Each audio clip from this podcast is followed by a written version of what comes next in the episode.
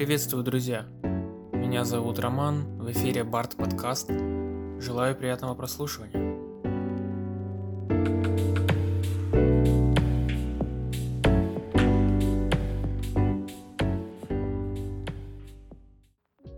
Первый выпуск подкаста я решил посвятить книге, которая вдохновила меня на создание этого проекта. Называется она «Меняйся или сдохни». Книга о саморазвитии номер один. Автор Джон Брэндон.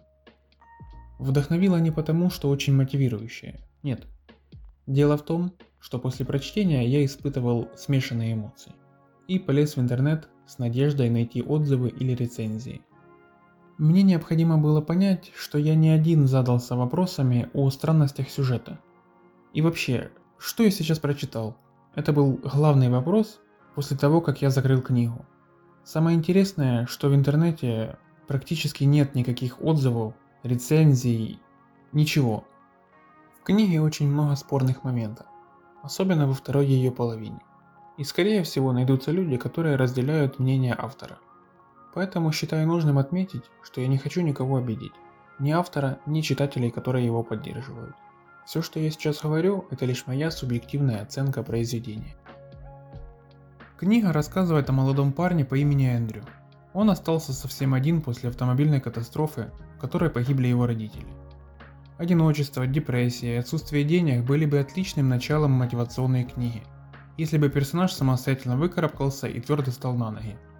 Вот результат, смотрите, я был никем, у меня ничего не было, а теперь я лучший, все благодаря моему упорству и дисциплине, сказал бы Эндрю в конце книги, если бы автор думал о сюжете, а не о единорогах и розовых пони. Ну или почти о них. Дальше поймете о чем я. По факту его одиночество и депрессия никак не влияют на сюжет, а нужны только, чтобы обосновать то, как Эндрю получил круглую сумму от дедушки.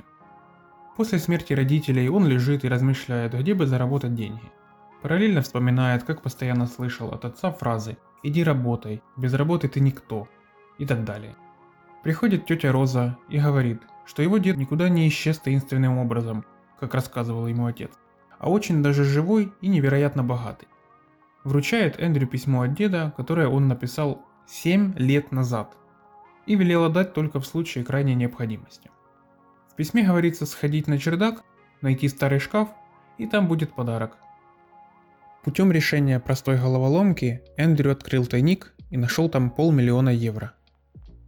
Вы только вдумайтесь, дедушка, который скорее всего очень грамотный и финансово образованный человек, положил полмиллиона евро на целых 7 лет в шкаф.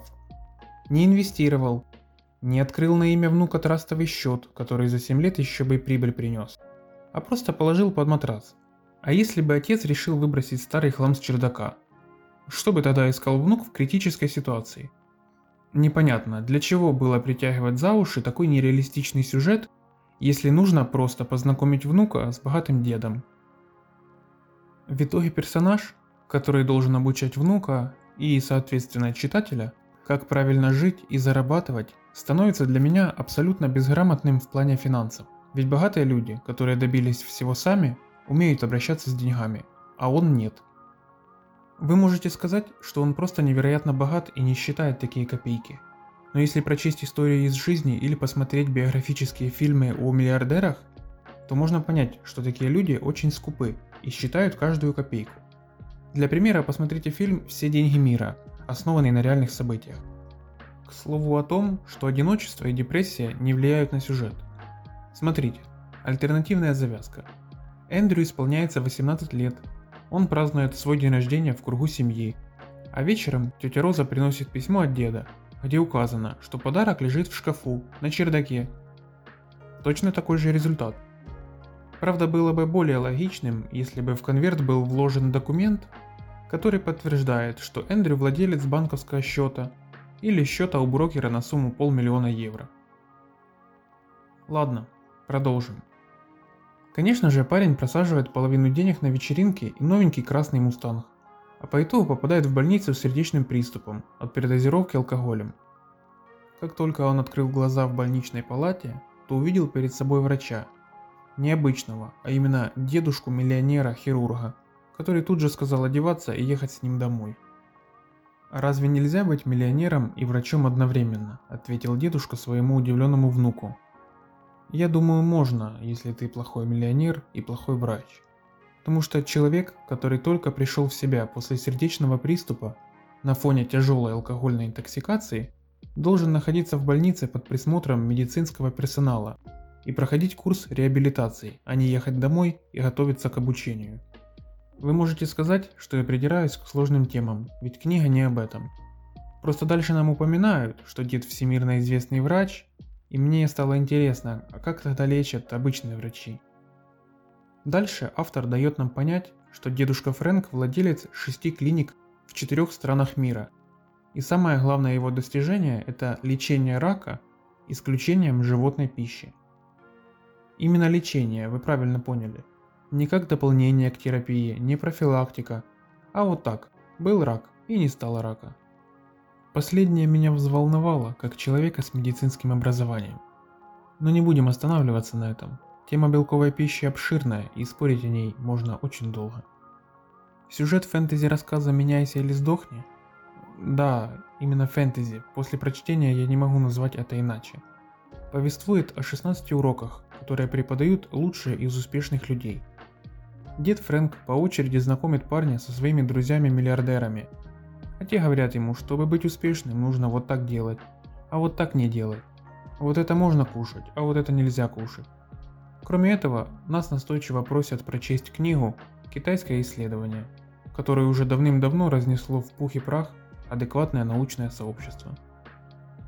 Из этих уроков мы узнаем, чтобы стать успешным, здоровым и вечно молодым, нужно просто делать несколько вещей – Вставать рано и пить стакан воды, бегать, медитировать, не есть мясо, ставить цели и выполнять цели, экономить, придумать бизнес и заработать миллионы и так далее и тому подобное.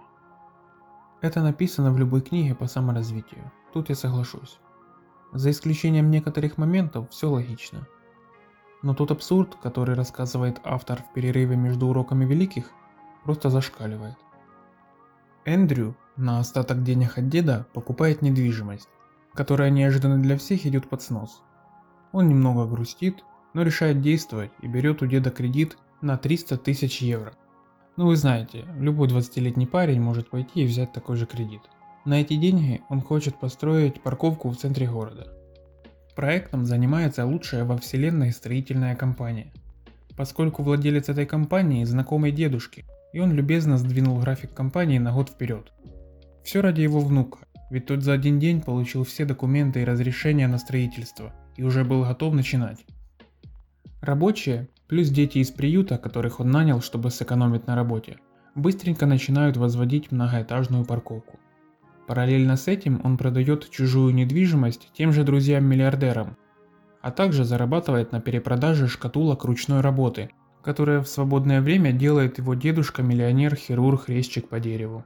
И самое интересное. Эндрю через своего друга продает чертежи проектов вот этой супермодной строительной компании. Откуда он их взял?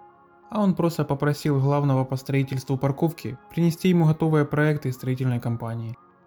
Ну, ради справедливости тот сразу отказался, типа у него будут проблемы. Но после аргумента «пожалуйста, пожалуйста» от Эндрю, тот согласился. Вот так легко можно зарабатывать деньги. Шах и мат. И вот мы добрались до самого интересного. Причем тут розовые пони, единороги и фэнтези рассказы, спросите вы. Где-то во второй половине книги дедушка Фрэнк начинает рассказывать, что на самом деле нас всех обманывают. Земля в действительности плоская, а те фото из космоса просто фотошоп. Что еще несколько сотен лет назад по Земле ходили люди высотой до 20 метров, когда он служил в армии, то лично видел человеческие следы длиной свыше одного метра. Просто дедушка Фрэнк, который по совместительству миллионер, хирург, резчик по дереву и разоблачитель заговоров, состоит в тайном обществе, которое ищет убежище масонов, управляющих планетой Земля. Ну или плоскостью Земля, я уже запутался, как правильно говорить. И что вы думаете, это нереально? Ошибаетесь, они нашли. Если разложить нашу карту, которая нанесена на глобус таким образом, чтобы получилась плоскость, то за ее пределами будет остров. Это примерно 1000 километров от Антарктиды. Вот там и находится рай на земле, где и живут те, кто управляет всеми нами.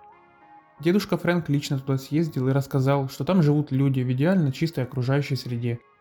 Там много видов животных, которых он никогда не видел. Как неожиданно их не употребляют в пищу. Люди на этом острове доживают до 300 лет, но это не предел, ведь есть возможность получить бессмертие.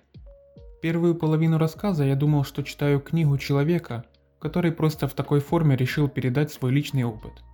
Скажем так, упаковал основные уроки, которые он вынес из жизни, Плохо продуманный сюжет и картонных персонажей. Ну вот не писатель он и все. Хочет поделиться знаниями, научить, а писать не умеет. Когда началась эта ахинея с 20-метровыми людьми, я решил погуглить автора. Джон Брэндон. Есть такой писатель. Достаточно неплохой. Но в библиографии нет книги «Меняйся или сдохни». Значит не он. Начал искать дальше и нашел другого. Вот описание, которое автор дал сам себе – Джон Брэндон.